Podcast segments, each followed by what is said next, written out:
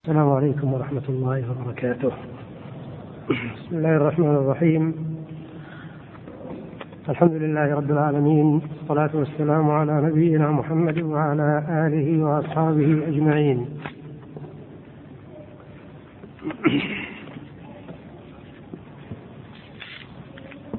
قلنا فيما مضى من الأحكام بالنسبة للتقليد تنقسم إلى قسمين. القسم الأول ما لا يجوز فيه التقليد وهو أصول الدين وأصول العبادات على ما مشى عليه المؤلف. والقول الثاني في المسألة أنه يجوز التقليد ولو في أصول الدين. فيسأل العامي من يثق بعلمه وورعه. فإذا أفتاه عما سأله في أمور أصول الدين أو في أصول العبادات له أن يتبعه وأن يأخذ بقوله. وهذا هو الراجح لأن الله جل وعلا لما ذكر الرسالة في قوله وما أرسلنا من قبلك إلا رجالا نوحي إليهم قال سبحانه فاسألوا أهل الذكر. فقول فاسألوا أهل الذكر هذا هو التقليد. النوع الثاني يقول المؤلف وأما الضرب الذي يجوز فيه التقليد فهي الأحكام التي تثبت بالآحاد. يقصد بها الأحكام الفرعية المتعلقة بفروع العبادات مثل المسائل المتعلقة بالصلاة أو متعلقة بالزكاة أو متعلقة بالحج ومثل أبواب البيوع وأبواب العقود كالنكاح والطلاق وما يدخل في هذا المعنى. فهذه الأمور التي ثبتت بأخبار الآحاد هذه يجوز التقليد فيها وهذا محل إجماع في حق من يعتد بإجماعه. قال والناس فيها على ضربين. عالم يعني مجتهد. والثاني عامي يعني مقلد. إذا نقول الناس بالنسبة إلى الأحكام الفرعية قسمان. إما عالم مجتهد وإما عامي مقلد. فالعامي يجوز له تقليد العلماء. والأخذ بقولهم لقوله تعالى فاسألوا أهل الذكر إن كنتم لا تعلمون. هذه الآية هي العمدة التي يستند إليها العلماء في باب التقليد. فمن يرى التقليد مطلقا يستدل بالآية. ومن يخص التقليد بالأحكام الفروعية يستدل أيضا بالآية لأن الآية نص واضح على سؤال أو على مشروعية سؤال أهل الذكر. قال ولأن طلب العلم من فروض الكفايات فلو قلنا يجب على كل واحد أن يتعلم لجعلناه من فرائض الأعيان ولأدى ذلك إلى قطع المكاسب والمعاش.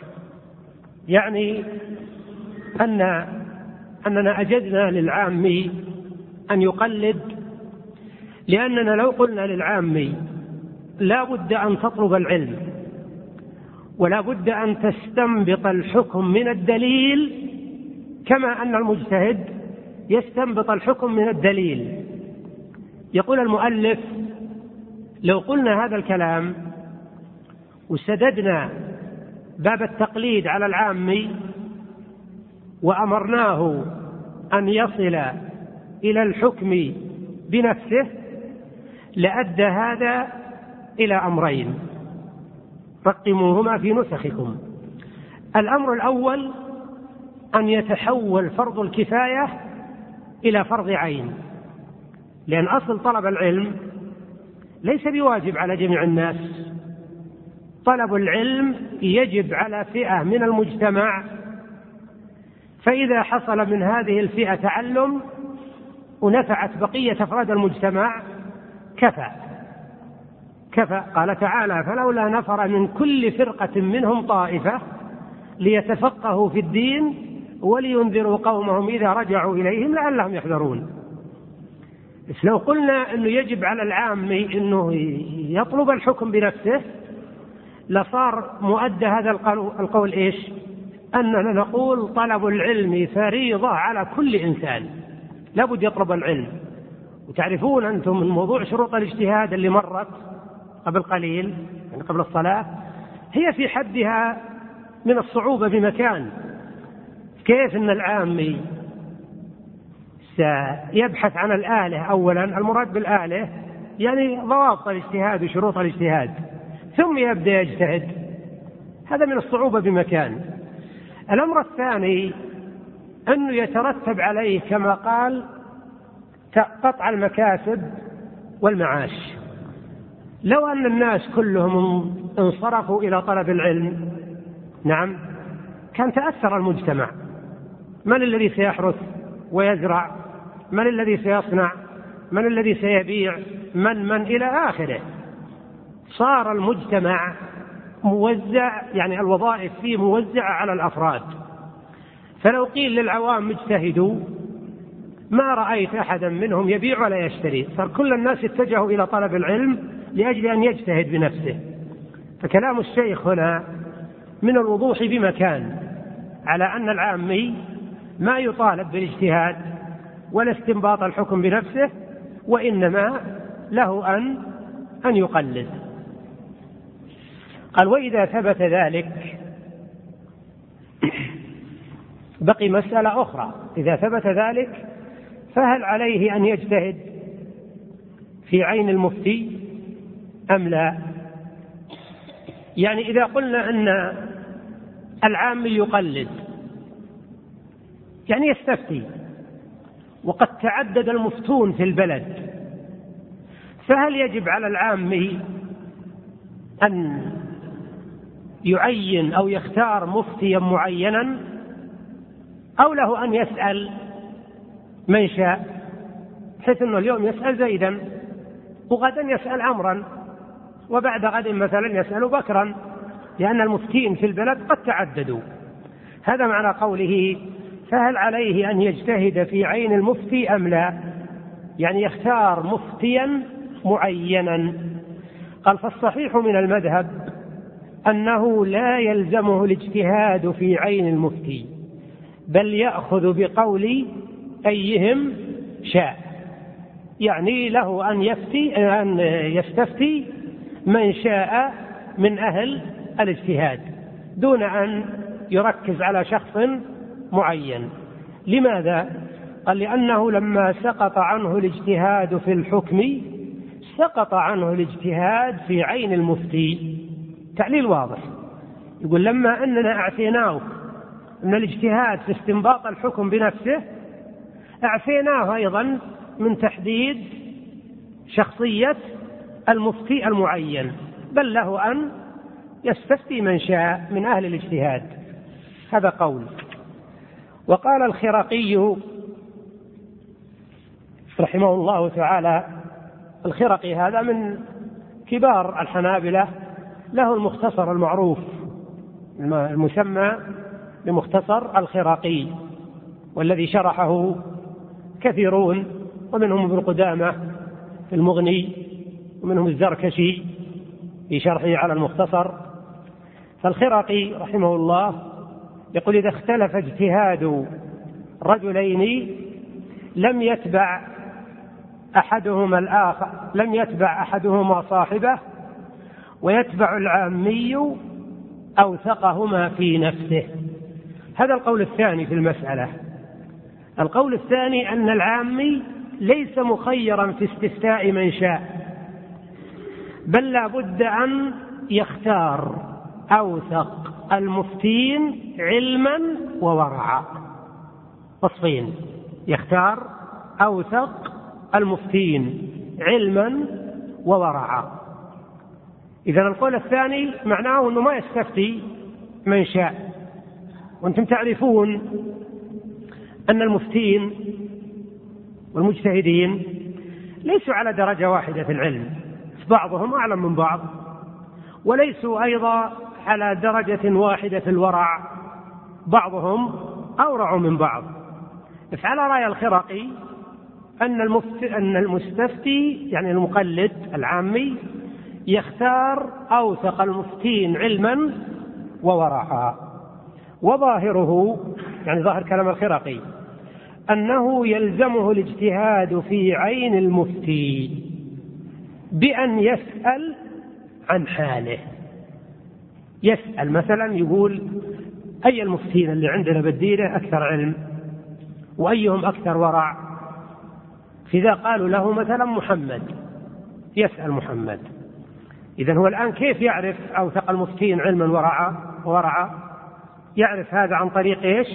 السؤال. ولهذا يقول الشيخ من ظاهر كلام الخرقي أنه يلزمه الاجتهاد في عين المفتي يعني اختيار مفتي معين وشخص معين بأن يسأل عن حاله ومختار بالأول. يعني القول الأول أرجح. القول الأول أرجح وهو أنه يخير. يقول الطوفي رحمه الله تعالى في مختصره أو في شرح المختصر يقول القولان متقاربان والأول أيسر والثاني أحوط. كذا الأول أيسر لأن الأول ما بكلافة على المقلد يسأل من شاء لكن الثاني أحوط. ليش أحوط؟ لأنه كل ما كان المجتهد أكثر علم وأكثر ورع كل ما كان أقرب إلى الصواب. لأن الصلاح والاستقامة والتدين نعم لا علاقة بالإصابة. أقول لها علاقة بالإصابة. أما العالم بالقبلة فلا يجوز له التقليد فيها بحال. الآن دخلنا إلى مسألة عنوانها. هل يجوز للمجتهد أن يقلد مجتهدا آخر؟ يعني إنسان بلغ درجة الاجتهاد ولكن أراد أن يقلد أحد المجتهدين. هل يجوز أو لا يجوز؟ الشيخ قصر المسألة على صورة واحدة وهي موضوع القبلة. لكن الأصوليون ما يجعلونه خاصة بالقبلة. يقولون عنوان المسألة هل يجوز للمجتهد أن يقلد مجتهدا آخر؟ يعني بحكم من الأحكام الشرعية. ولا أن فرض المجتهد أنه هو يجتهد بنفسه بالمسألة ذي ويستنبط الحكم. يقول وأما العالم بالقبلة يعني بمعنى أن في مجتهد اجتهد في القبلة وقال أن القبلة هنا وفي مجتهد آخر قال أن القبلة هنا. فهل يجوز للمجتهد الأول أن يترك اجتهاده ويتبع اجتهاد الآخر؟ قال وأما العالم بالقبلة فلا يجوز له التقليد فيها بحال بل عليه الاجتهاد. يعني شخص عنده الأدلة اللي يعرف بها القبلة. شوفون يعني الفقهاء في باب استقبال القبلة يذكرون كيف يستدل على القبلة. يستدل عليها مثلا بالقطب. القطب خفي لكن الجدي استدل. ولهذا تجد بعض الناس يقول مثلا القبلة هنا. ليش؟ شبه الجدي كذا مثلا. يعني هنا مثلا نحن هنا مثلا في القصيم في بريدة إذا أردنا نستقبل القبلة يصير الجدي فوق الكتف الأيمن. يعني نشوف الجدي وين هو؟ إذا كان الجدي هنا يصير هذه القبلة الآن. إيش يسمى الشخص هذا؟ يسمى عالم بأدلة القبلة. إيش فرضه؟ فرضه أنه يجتهد. لو مثلا نزل هو شخص آخر يصلون وكلاهما مجتهد. هذا الشخص اللي عرف أدلة القبلة قال خلاص أنا بتبعك المرة هذه. الشيخ يقول ما يجوز. ما دام أنه قادر على الاجتهاد فلا بد أن يجتهد بنفسه ولا يتبع غيره. ولهذا قال فلا يجوز له التقليد فيها بحال بل عليه الاجتهاد سواء كان الوقت واسعا أو ضيقا. أو ضيقا يعني بمعنى أنه يخشى خروج الوقت لو أنه أخذ يجتهد. إيش الدليل؟ قال الدليل لقوله تعالى فإن تنازعتم في شيء فردوه إلى الله والرسول. يعني كتاب الله وسنة رسوله صلى الله عليه وسلم. يعني أن الرد يكون إما إلى الكتاب وإما إلى السنة. نعم. إما إلى الكتاب وإما إلى السنة. ومن الذي يستطيع الرجوع إلى الكتاب والسنة؟ هو المجتهد. إذا ليش نقول للشخص ذا اللي يعرف القبلة. نقول له إنك لازم ترجع إما إلى الكتاب وإلى السنة لأن الله أمرك بالرجوع إليهما. ولم إيش الكلام اللي بيجي الآن ولم يأمرك أن ترجع إلى عالم مثلك. ولم يأمرك أن ترجع إلى عالم مثلك.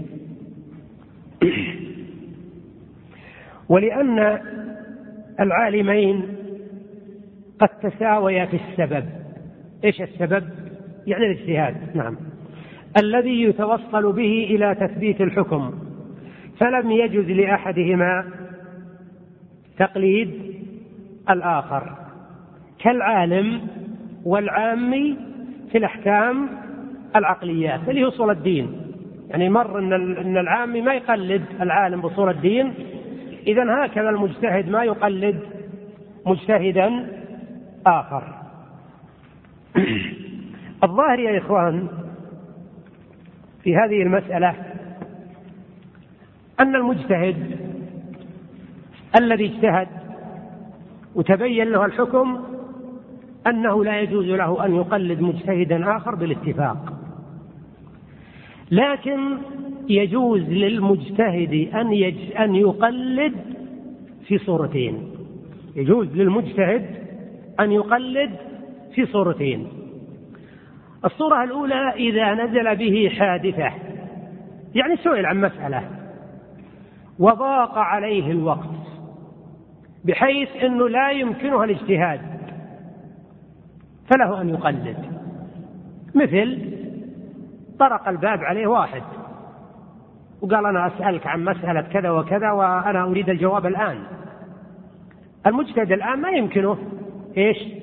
يرجع للأدلة ويستنبط وينظر. الوقت ضيق. المجتهد سبق أنه تناقش مثلا هو بعض إخوانه المجتهدين بنفس المسألة ذي وعارف الجواب. له أنه يقلد المجتهد الآخر ويفتي السائل يفتي السائل لماذا؟ لضيق الوقت. الصورة الثانية أن يجتهد ويبلغ الوسع والطاقة في الاجتهاد ولم يتضح له الحكم. ولم يتضح له الحكم. فله في هذه الحالة أن يقلد. وما عدا هاتين الصورتين فلا يجوز للمجتهد أن يقلد بل فرضه الاجتهاد. قال الفصل الخامس. إيش الفصل الخامس؟ ها؟ يعني من الأدلة لأنه قال لنا هو في الأول أن الأدلة ستة أصول في ستة فصول الكتاب والسنة والإجماع والقياس هذه أربع انتهينا منها. بقي عندنا الخامس الاستصحاب وإن شاء الله بعده السادس قول الصحابي الواحد. هذه الأدلة الستة التي سبق أن المؤلف ذكرها في أوائل الكتاب. قال استصحاب الحال وهو البقاء على حكم الأصل. الاستصحاب معناه طلب المصاحبة واستمرارها. هذا معنى الاستصحاب لأن السين والتاء للطلب. فالاستصحاب طلب الصحبة. فإذا قلت لشخص أنا أستصحبك يعني أطلب صحبتك. وإذا قلت لشخص أستخبرك يعني أطلب خبرك. وإذا قلت لشخص أستعلبك يعني أطلب علمك. لأن القاعدة أن السين والتاء تفيدان الطلب. أما الاستصحاب في اصطلاح الأصوليين فهو البقاء على حكم الأصل. البقاء على حكم الأصل. ما المراد بحكم الأصل؟ المراد بحكم الأصل براءة الذمة من التكاليف. لأنه قبل مجيء الشرع نعم الناس بريئون من التكاليف. ما طولبوا بشيء ما طولبوا بشيء. فلما جاءت الشريعة نقلت الناس من البراءة الأصلية إلى حكم الشرع. لعلكم تذكرون المثال اللي ذكرت لكم العصر.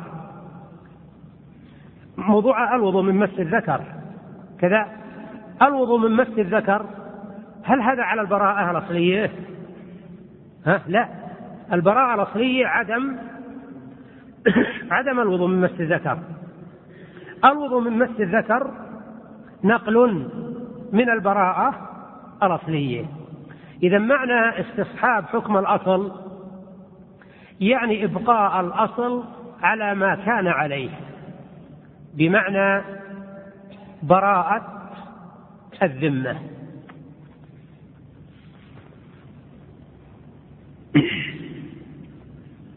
قال فهو دليل يفزع إليه الفقهاء عند عدم الأدلة. يعني أن استصحاب الأصل يا إخوان ما هو دليل ثبوتي؟ استصحاب الأصل دليل عدمي. دليل عدمي. فمثلا الذي يقول إن الوتر غير واجب. ها؟ الوتر غير واجب. إيش دليله؟ دليله إنه ما في دليل يدل على عدم وجوب الوتر. وكلمة ما في دليل يدل على عدم وجوب الوتر هذا هو البراءة الأصلية وهذا هو استصحاب الأصل. اللي يقول إن الوتر واجب يستدل نفس الدليل؟ لا. لابد يأتي بدليل. ولهذا المثبت يطالب بالدليل. والنافي يقال إنه بقي على البراءة الأصلية يعني على حال الناس قبل ورود وقبل مجيء الشرع. قال استصحاب الحال وهو البقاء على حكم الأصل. ما معنى البقاء على حكم الأصل؟ استصحاب البراءة الأصلية البراءة الأصلية حتى يرد الدليل الناقل عنها هذا التعريف كامل المعنى الاستصحاب يقول لك مثلا في أصول الفقه يقولون الاستصحاب، إيش معنى الاستصحاب؟ تقول الاستصحاب هو استصحاب البراءة الأصلية حتى يرد الدليل الناقل عنها. فإذا ورد دليل ينقل يبقى الاستصحاب ولا يزول؟ خلاص يزول. إذا يا إخوان الاستصحاب هل هو دليل ثبوتي ولا عدمي؟ عدمي. ولهذا شف كيف يقول المؤلف يقول فهو دليل يفزع إليه الفقهاء عند عدم الأدلة. عند عدم الأدلة. إحالة بالاستدلال على غيرهم. يعني كأن الفقهاء يقولون للي يطالبهم بالدليل ما عندنا دليل. الدليل نحيلك على البراءة الأصلية. إذا الفقهاء أحالوا على غيرهم. كلمة المؤلف اللي حالوا على غيرهم. أحالوا على غيرهم. من هو الغير اللي أحالوا عليه؟ هو البراءة الأصلية وهو على ضربين. استصحاب براءة الذمة. حتى يدل دليل شرعي على الوجوب. كقولنا في الخيل الأصل براءة الذمة في إيجاب الزكاة فيها وعنها. إيجاب الزكاة فيها يعني إن الخيل ما فيها زكاة ها؟ وليس عنها أيضا زكاة. قال فمن ادعى إيجابها يعني الزكاة فعليه الدليل. وهذا تقديره إني لا أعلم دليلا يوجب الزكاة فيها فإن كنت عارفا بدليل فاذكره. إذا هذا استدلال بعدم وجود الحكم بعدم وجود الدليل. يا إخوان استدلال بعدم وجود وجوب الحكم اللي هو عدم وجوب الزكاة. لماذا ما وجبت الزكاة في الخيل؟ العدم الدليل. إذا نقول إن الخيل باقية على البراءة الأصلية. ما جاء دليل من الشرع ينقل. لكن مثلا عندك الزكاة في الإبل والبقر والغنم. فيها زكاة. لماذا؟ لأن ما بقيت على البراءة الأصلية. جاء الدليل الناقل عنها. وطبعا الاستصحاب كما يقول العلماء يحتاج إلى استقراء. ويحتاج إلى تثبت لأجل أن اللي يقول ما أعلم الدليل يكون كلامه في محله. لأن أحيانا يصير إذا كان البحث قاصرا قد يقول أنا ما أعلم الدليل أو أنه ما في دليل مع أنه في الواقع في دليل. ولهذا يقول العلماء أن الاستصحاب أنه يحتاج إلى بحث وإلى تأكد قبل أن يستدل به المستدل. ويقال إنه مستراح الذمم. مستراح الذمم هكذا يعني في المخطوطة مع أنه في بعض كتب الأصول ما هو مستراح الذمم. مستراح الزمن والزمن الزمن هو اللي فيه عاهة أو مرض.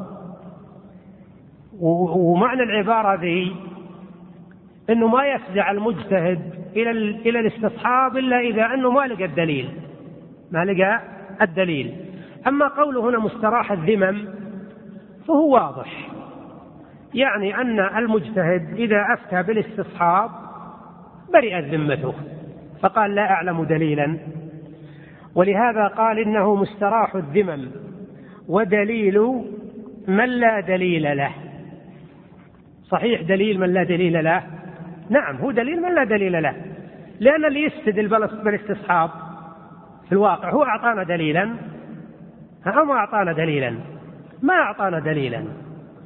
فهو كأن تسميته بالدليل ها كأن تسميته بالدليل في نوع مغالطة. لأنه في الواقع هو دليل ولا ما هو دليل؟ يعني اللي أنا اللي يقول إن الخيل ما فيها زكاة لأني لم أجد الدليل. هو أتى بدليل الآن. ولهذا يرى بعض العلماء أن الاستصحاب ليس من الأدلة. لأن الاستصحاب معناه البقاء على البراءة الأصلية. بعض الأصوليين ما يرى عده من الأدلة الشرعية. هذا في الواقع قول قوي. ودليل من لا دليل له إذا كان مطالبة لا استدلالا. إذا كان مطالبة يعني في باب الجدل. وقيل له عطنا أعطنا الدليل قال ما عندي دليل. يصدق عليه أنه ما عنده دليل. نعم.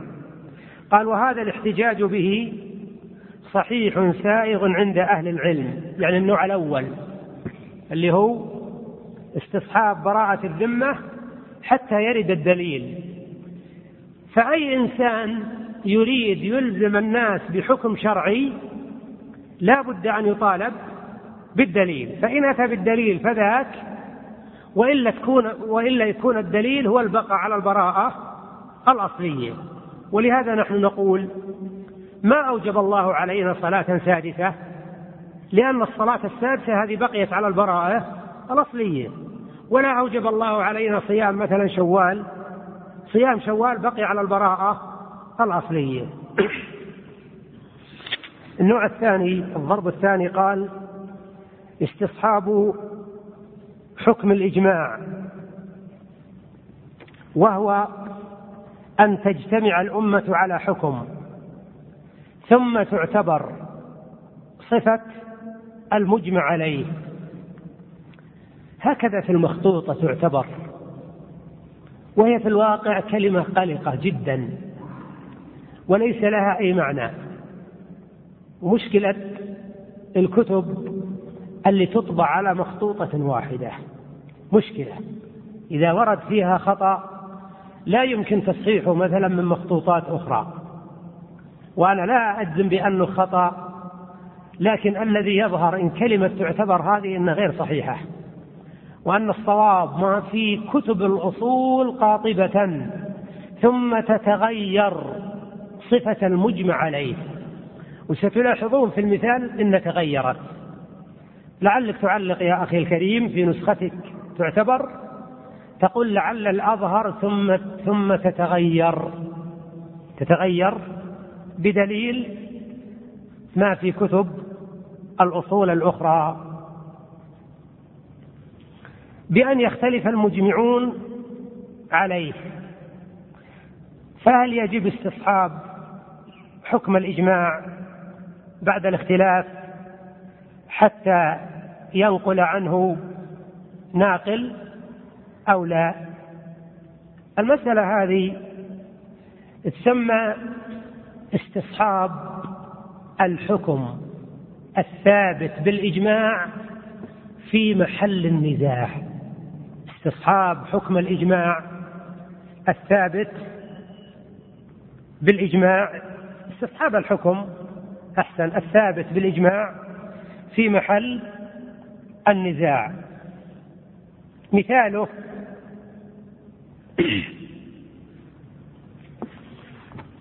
أجمع العلماء على صحة هذا مثال أوضح من مثال الكتاب. أجمع العلماء على صحة صلاة المتيمم في حال فقد الماء.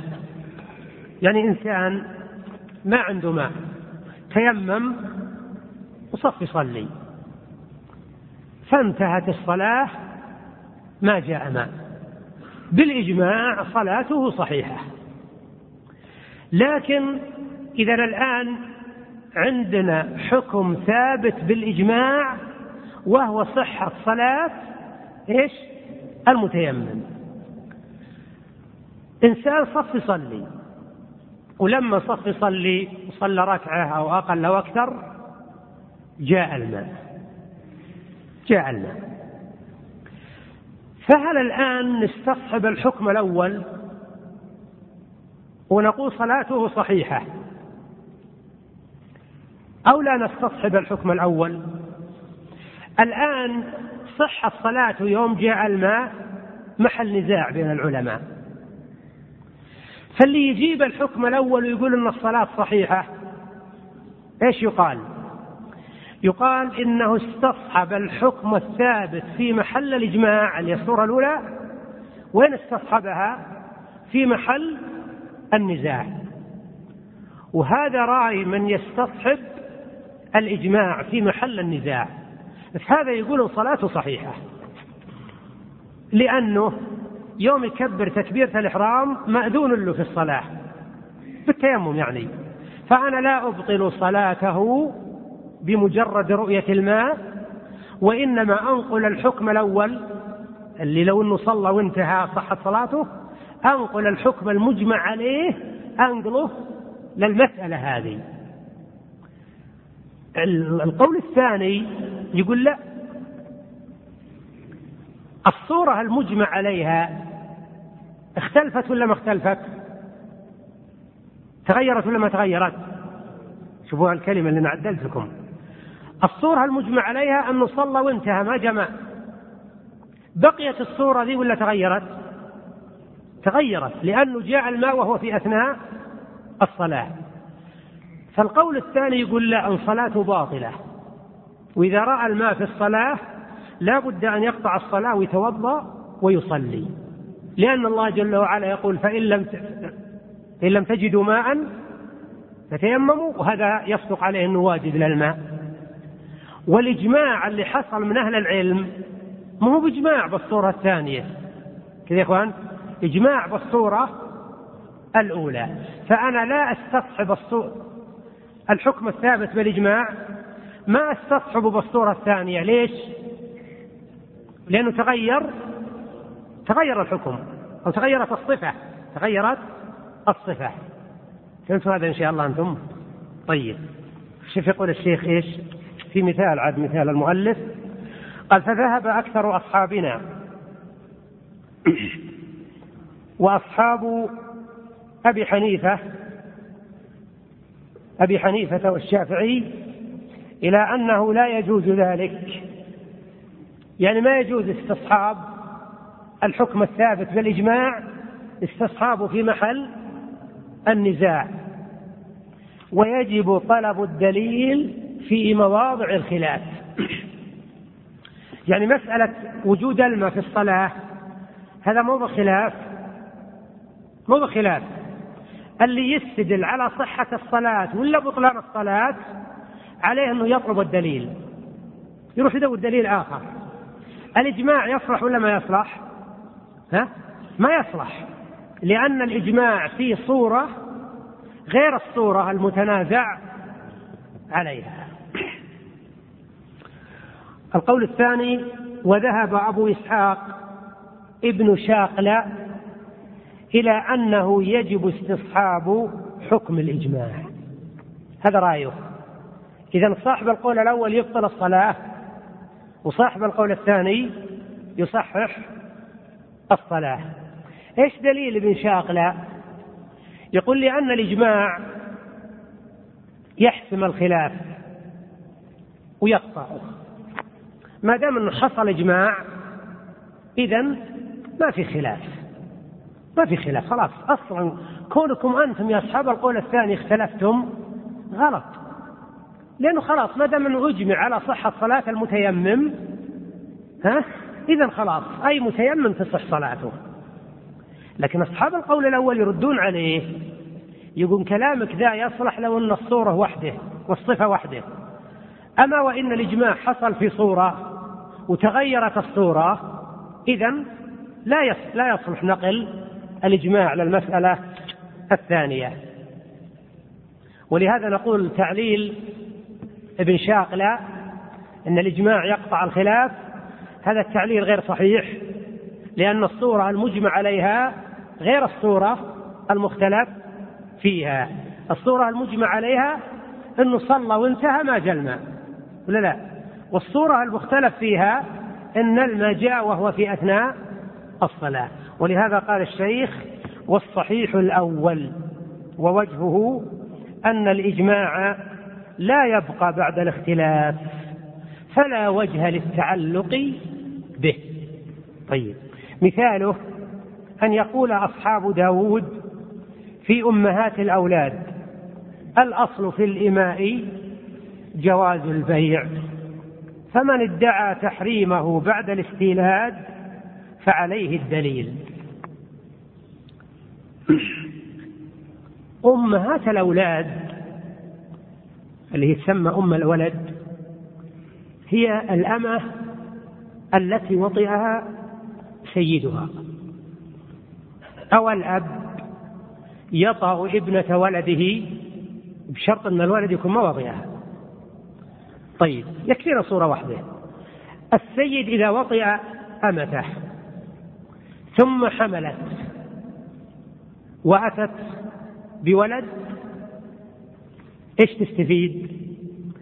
تستفيد فائدة عظيمة أنها تعتق بمجرد موت السيد من رأس المال.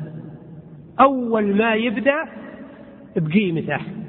طبعا هي أصلا مال هي من قيمة من قيمة من من مال السيد. فأول ما يبدأ إذا جينا لتركة السيد طبعا من من ضمن تركة السيد الأمة اللي وراه ذي. فإذا مات السيد نجي للأمة ذي نقول خلاص مع السلامة. صرت حرة الآن. إذا أم الولد هي الأمة التي يضعها سيدها وفائدة ذلك أنه إذا مات السيد تعتق من رأس المال. حتى لو أنه ما ورى السيد إلا الأمة هذه فقط ها؟ خلاص. تعتق. والوصايا إن كان وراء وصايا أو ديون أو تركات يقال لأصحابه خلاص روحوا مع السلامة. السيد ما وراه إلا الأمة إذا تعتق الأمة. فهمتوا هذا معنى أم الولد؟ طيب. يقول داود أو أصحاب داود الأصل في الإماء جواز البيع. متى؟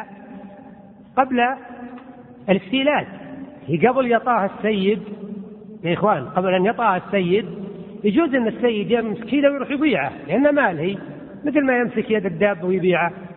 مثل ما مر علينا في قياس الشبه أن الرقيق شبيه بالمال كذا ولا لا؟ فهم يقولون أن قبل الاستيلاد مجمع على جواز بيعها. نستصحب الحكم المجمع عليه ونجيز بيعه ولو بعد الاستيلاد.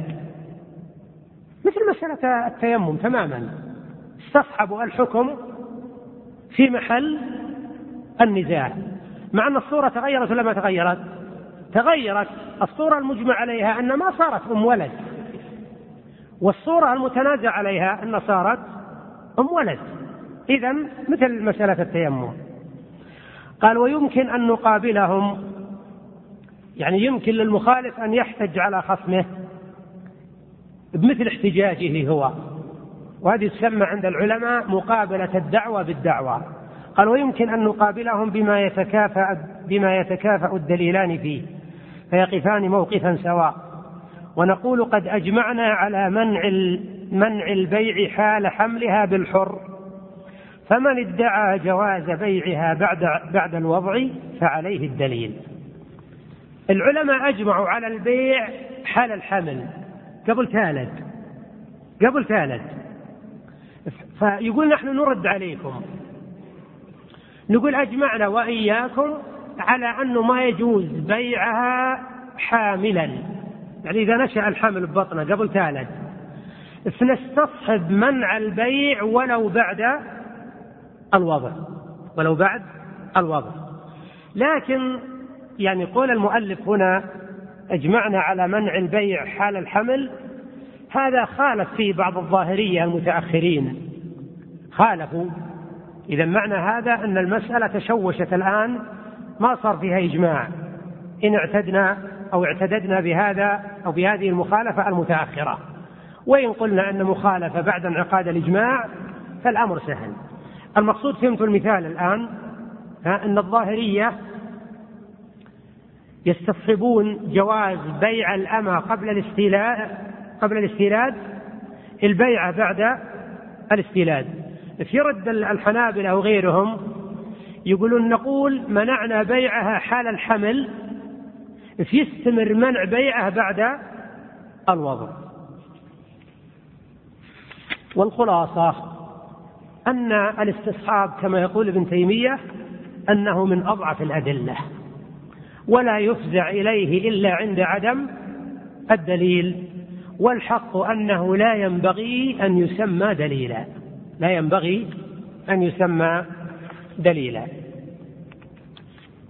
طيب الفصل السادس قول الصحابي الواحد.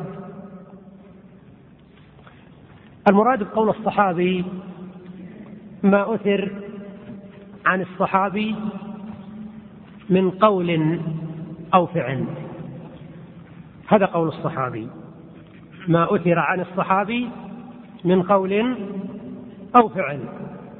بشرط أن قول الصحابي هذا ما يكون يعني بشرط قول أن يكون قول الصحابي يعني ألا يكون من الأشياء التي ليس للرأي فيها مجال.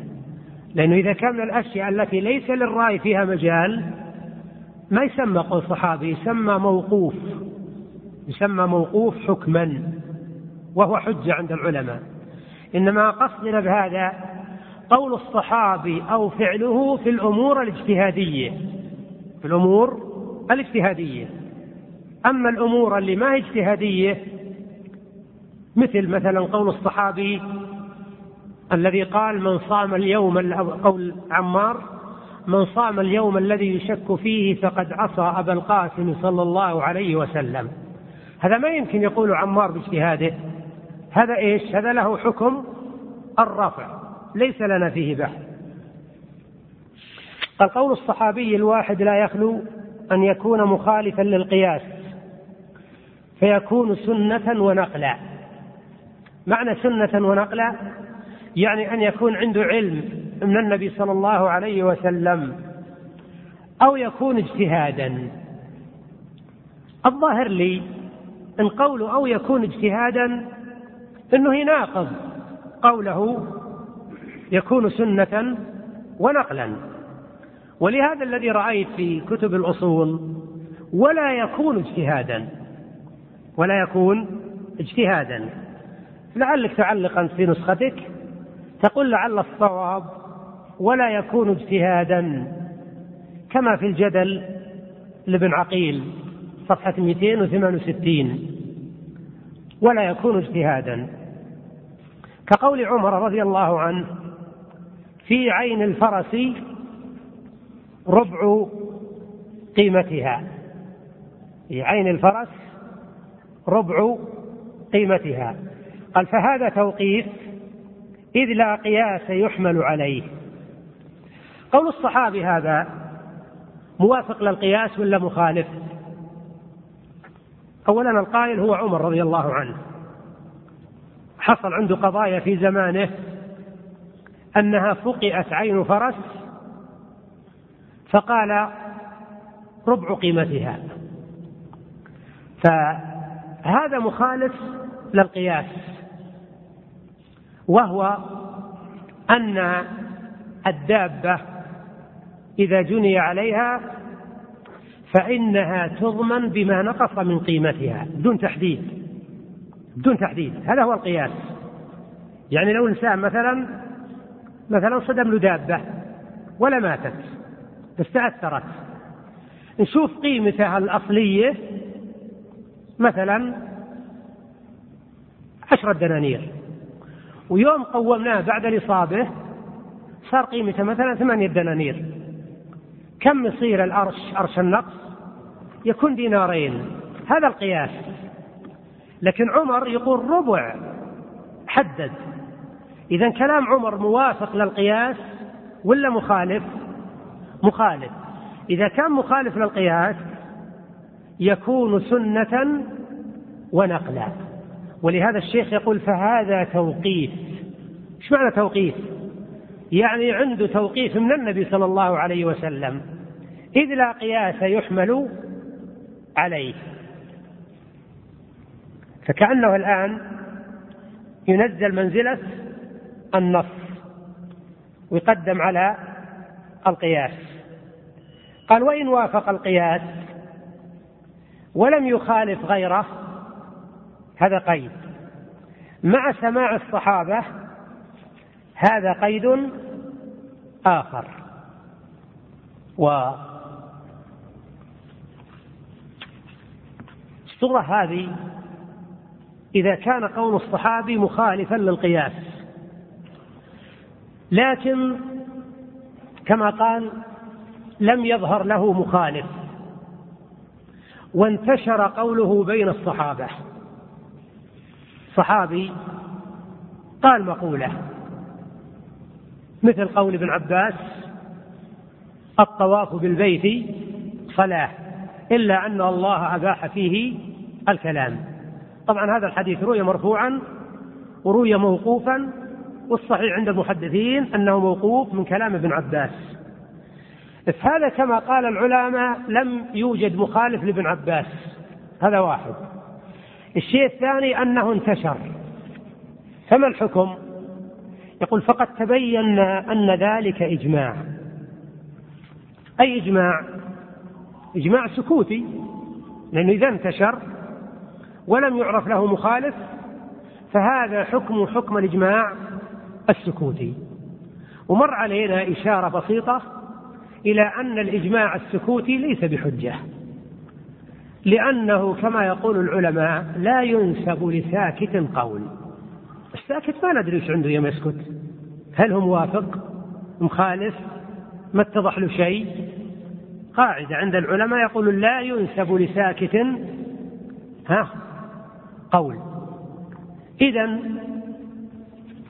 الصورة هذه اللي ذكر المؤلف نستطيع أن نقول هي الصورة الأولى. من قول الصحابي. يعني قول الصحابي له ثلاث صور.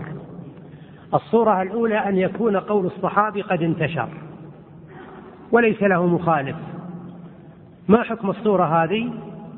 يرون يرى الأكثرون أنها من باب الإجماع السكوتي وعلى رأيهم أن هذا القول حجة. في أي قول يقول الصحابي وينتشر بالصحابة ولا نرى له مخالفا نعتبر قول الصحابي هذا بمثابة إيش؟ الإجماع.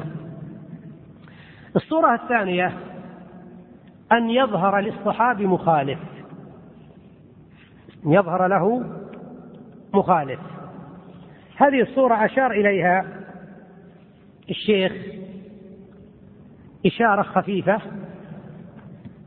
لكن حكمه أنه إذا خالفه غيره فليس قول أحدهما حجة.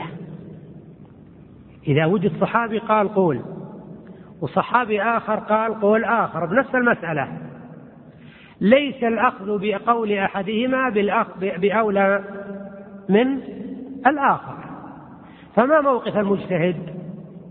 يلجأ المجتهد إلى مرجحات خارجية. هذه قضية إيش إذا خالف الصحابي صحابي آخر. مثال هذا ما ورد أن عليا وابن عباس والمغيرة يرون قتل الجماعة بالواحد. يرون قتل الجماعة بالواحد. يعني لو أقدم ثلاث أشخاص على قتل شخص فعلى رأي هؤلاء أنه لا يقتل أنه يقتل. الجماعة الذين قتلوا الشخص أنهم يقتلون قصاصا. بينما قال ابن الزبير كما نقله ابن المنذر أنه لا يرى ذلك. إذا الآن عندي مسألة اختلف فيها الصحابة. إن أخذت بقول ابن الزبير خالفه ابن عباس ها؟ ابن عباس؟ والمغيرة ها؟ وعلي. كذا؟ طيب. إذا الآن نبحث عن مرجح خارجي. فنظرنا إلى قول الله تعالى ولكم في القصاص حياة. فإذا هذا القول يرجح القول الأول وهو القصاص. فأنا إذا عندي قاعدة. إذا خالف الصحابي صحابي آخر لا آخذ بقول واحد منهما وإنما أبحث عن مرجح خارجي وتصير النتيجة أن الأخذ بالدليل لا بقول الصحابي. صارت النتيجة أن الأخذ بالدليل لا بقول الصحابي. الصورة الثالثة إذا لم ينتشر قول الصحابي ولم يخالفه غيره هذا محل الخلاف الطويل بين الأصوليين. يا إخوان هذا محل النزاع. هذا محل النزاع. أن يقول الصحابي قولا ولا ينتشر ولا يخالفه أحد فهل قوله حجة أو لا؟ المسألة فيها خلاف طويل. والذي يظهر لي والله أعلم في هذه المسألة أن قول الصحابي ليس بحجة ملزمة لأنه قول فرد من أفراد الأمة. ولا تعبدنا إلا بقول الله تعالى أو بقول رسوله صلى الله عليه وسلم أو الإجماعات القطعية. قول الصحابي ليس بحجة ملزمة لكنه دليل يؤخذ به كما يؤخذ بأقوال المجتهدين. يا إخوان المجتهد إذا اجتهد وأداه اجتهاده إلى حكم شرعي له أنه يفتي ولا ما له أنه يفتي؟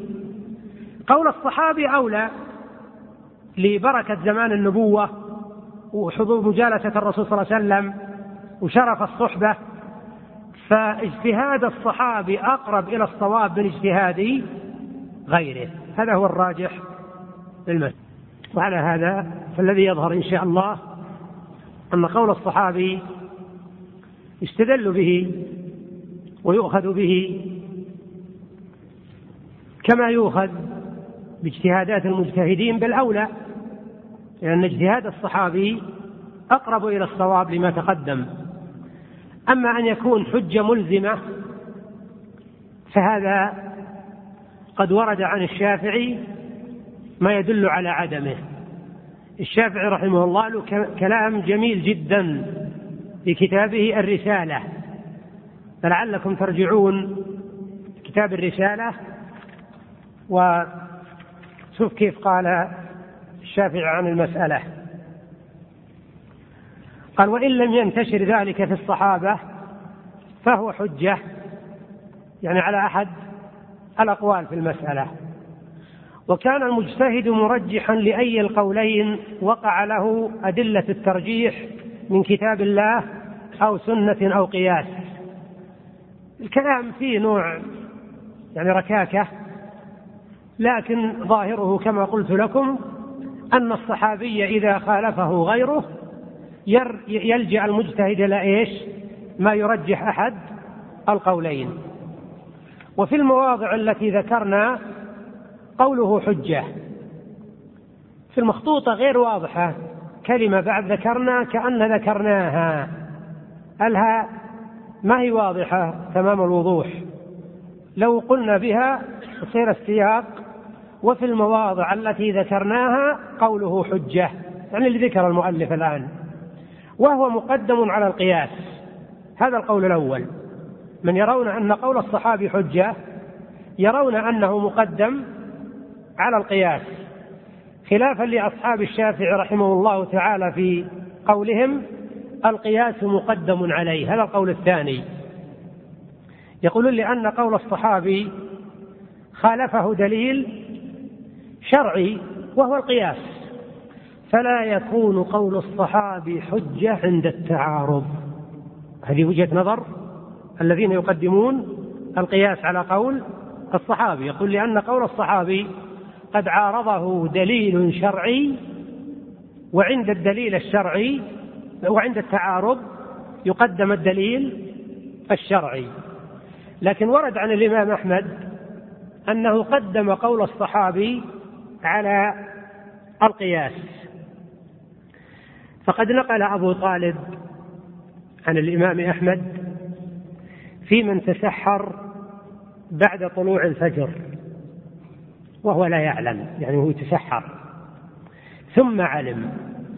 يعني إنسان استمر يأكل ظانا أن الفجر ما طلع. فتبين له أنه أكل بعد طلوع الفجر. قال الإمام أحمد يقضي يوما مكانه. وإن أكل ناسيا فلا شيء عليه فلا شيء عليه. فقيل له فإذا لم يعلم فهو كالناسي يعني ليش فرقت بين الصورتين؟ فالمفروض أنه إذا كان ما علم يصير منزلا منزل منزلة الناسي فقال كذا القياس. كذا القياس. ولكن عمر أكل يقصد بكذا القياس. إن القياس إن الناس واللي ما علم واحد. لكن شوف أحمد ترك القياس إن مسألة من أكل وهو لا يعلم يلزم بالقضاء والناسي ما يلزم بالقضاء مثلا نسي أنه طلع الفجر. فالإمام أحمد يرى أن القياس أن الصورتين حكمهما واحد. لكن ليش فرق بينهما؟ يقول للسائل كذا القياس يعني مثل ما تقول أيها السائل هذا القياس. لكن عمر أكل في آخر النهار يظنه ليلا. فقال أقضي يوما مكانه. فماذا عمل الإمام أحمد؟ قدم قول عمر على إيه؟ على القياس. هذا مثال على تقديم القياس. قال لأنه لا يخلو أن يكون يعني قول الصحابي صادرا عن نقل أو اجتهاد أو كليهما أو لا عن اجتهاد بل لما يثبت له من المزية بمشاهدة التأويل وحضور التنزيل ونص الرسول صلى الله عليه وسلم. هذا مثل ما قلنا قبل قليل يعني شرف الصحبة ومجالسة الرسول صلى الله عليه وسلم وزمان الوحي كل هذه تعتبر مزايا. آخر نقطة في الكتاب قال فصل والحكم المختلف فيه يحتاج يحتاج إلى ذكر خمسة أشياء. يقصد طريقة البحث في المسائل الخلافية. أنه أي إنسان يتحدث أو يبحث في المسائل الخلافية مطالب بخمسة أشياء. أولا المذهب. الثاني الدليل عليه. الثالث مذهب المخالف. هذا القول الثاني في المسألة مثلا. الرابع الدليل عليه. الخامس الجواب. نأتي بمثال سريع يوضح. حكم تحية المسجد في وقت النهي. أنا مثلا أقول القول الأول أنه يجوز تحية تحية المسجد تجوز في أوقات النهي. إذا دخل المسجد الإنسان بعد صلاة العصر أو دخلوا بعد صلاة الفجر فإنه يصلي تحية المسجد. هذا المذهب. الدليل عموم قول النبي صلى الله عليه وسلم من دخل المسجد فلا إذا دخل أحدكم المسجد فلا يجلس حتى يصلي ركعتين. حديث متفق عليه. إذا الحديث عام في جميع الأوقات. هذا دليل الدليل يا أنا أيها المتكلم الأول. مذهب المخالف يقول ما تجوز تحية المسجد في أوقات النهي. إيش دليلك؟ قال قول النبي صلى الله عليه وسلم لا صلاة بعد الصبح حتى تطلع الشمس ولا صلاة بعد المغرب بعد العصر حتى تغرب الشمس. هذا عام جميع الأوقات جميع الصلوات لأنه يقول لا صلاة فأي صلاة ما تصلى بالوقتين ذولي؟ طيب إذا أردت أن أرجح القول الأول فلا بد أني أجيب عن دليل المخالف. فأقول الذي يظهر جواز تحية المسجد في أوقات النهي. كيف أجيب عن دليل المخالف؟ أقول إن دليل المخالف صحيح أنه دليل عام لكن ما بقي على عمومه. هل فعلا ما في أي صلاة تصلى بعد العصر؟ ولا في أي صلاة ما صلى بعد الفجر؟ لا في صلوات. الصلاة الفائتة. لو إنسان ما استيقظ إلا بعد صلاة العصر يصلي يصلي. قصة حديث يزيد بن الأسود في قصة الرجلين اللذين دخلا إلى المسجد وجلسا ولم يصليا لأنهما قد صليا. وقال الرسول صلى الله عليه وسلم ما معناكما أن تصليا معنا؟ قال صلينا في رحالنا يا رسول الله. قال لا تفعلا إذا أتيتما مسجد جماعة فصليا معهما فإنها تكتب لكما نافلة. إذا إعادة الجماعة جائزة. أنا لو دخلت المسجد والناس يصلون العصر وأنا مصلي من مسجد آخر. ولكني جاي أريد شخص ولا أريد أن أدرس. أدخل المسجد وأجلس على زاوية وأقعد أذاكر. لا ما يجوز هذا. أدخل معهم أصلي معهم. مع أن الوقت وقت نهي لكن إعادة الجماعة إيش؟ مستثنى إذا حديث لا صلاة بقي على عمومه. ولا أخرج منه بعض الأفراد. إذا نخرج منه أيضا تحية المسجد. والعلماء عندهم قاعدة. يقولون العام المحفوظ مقدم على العام غير المحفوظ. يقصدون بالعام المحفوظ اللي ما دخلوا التخصيص. والعام غير المحفوظ اللي دخلوا التخصيص لأنه ضعف عمومه. وعلى الله اعتمادنا في كتابنا هذا خوفا من الإكثار والسآمة من أراد الاستيعاب في هذا العلم فعليه بالنظر في كتابنا المبسوط. وين المبسوط عاد؟ ما ندري الله أعلم. فقد أودعناه أحكام الفقه وأصوله ومذاهب الأصوليين ودليلهم أحكام الفقه وأصوله أحسن ومذاهب الأصوليين ودليلهم والجواب عنه بما هو شاف كاف إن شاء الله تعالى وهو المسؤول أن يجعله خالصا لوجهه موافقا لمرضاته آمين ولله المنة والحمد. انتهت كتابة هذه الرسالة المفيدة في ذا الفن. بقلم الفقير إلى مولاه الغني عبد الله عبد الله أو عبد الله بن خلف بن دحيان الحنبلي لطف الله به وفتح عليه وعفى عنه ووالديه وأشياخه وإخوانه المسلمين سنة 32 و300 وألف تسع شعبان ليلا. ومن الموافقة أن شرحناه نحن في شهر شعبان أيضا في شهر شعبان. عاد ما نطمع أنه يصير يوم تسعة ما له داعي عاد ندقق مرة. وصلى الله على سيدنا محمد وليلا فعلا ولا لا؟ أقول ليلا ها؟ سم؟ نعم؟